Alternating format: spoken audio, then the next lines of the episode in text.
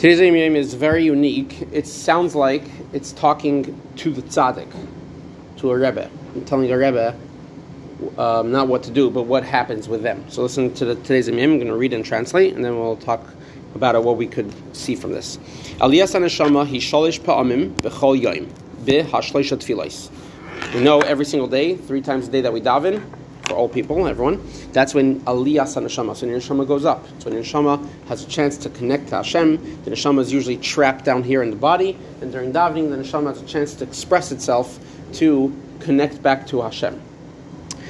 So that's for everyone. That, that's what we know from this. Uvifrat nishmas hatzadikim especially the neshamas of tzaddikim. The Yelchu Michael al that tzaddikim, of course, their neshama already, even on the regular part of the day, even during the rest of the day, the neshamas of, a tzad, of tzaddikim are much greater, much more revealed than a regular person. That's what defines the difference between a tzaddik and a regular person. A regular person, their neshama is trapped in the body, and the body sometimes tells the yetzer hara sometimes tells the person to do something wrong, and the tzaddik does not have that.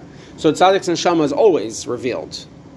But especially by davening, so you can imagine what davening is for a tzaddik. Davening for a tzaddik is that his neshama is flying high into the into the spiritual world. Who knows what? We don't even know what. Okay, so so what happens? So what what what what practical thing do we need to know from that? Sezim Yem. V'davar vaday, it's for sure. Asher b'chol esu v'chol mokim kadosh No matter where they go in their holiness, when a tzaddik's neshama goes up lamaila during davening, what are they doing for sure? The Rebbe says, "Noisim rina utfila." They're they're asking, they're davening to Hashem be'ad hamakusharim alehem, on behalf for those who are connected to them, to the tzaddik. Vel pikudasam v'shemim pikudeim, to those who obey their commands, who listen to their instructions. And especially for their students and those who are influenced by their students. Lihivasha begashmus uveruchnis. The Rebbeim are asking for those people, for their chassidim, for their talmidim, that they should be saved, whatever they need, physically or spiritually. So it's a very interesting name. It's saying what happens to a tzaddik.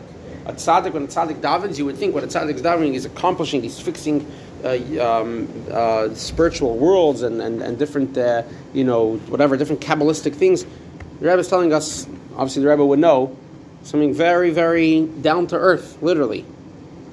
When a tzaddik davens, his goal, his target is that everybody, every yid that's connected to him should get whatever they need.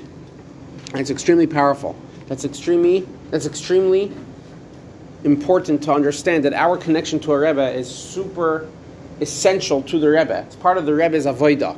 It's not just like, and, and this is connected to earlier Amiyim we had, uh, I think last week, that, uh, that a Rebbe is not separate from the Chassidim. The very essence of a Rebbe is connected to, to be connected to Chassidim.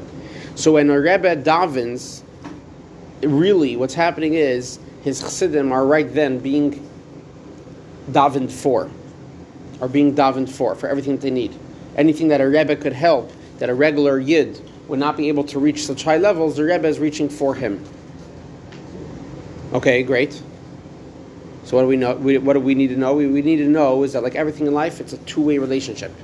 The Rebbe is davening for us means that we have to be connected to the Rebbe for that to work. And like today's Imam says, to those who are connected to him, to those who listen to his instructions. So the question to think about today with the word Hashem is part of the answer for 45 seconds. What can I do today to increase my Vedas Hashem the way the Rebbe wants us to?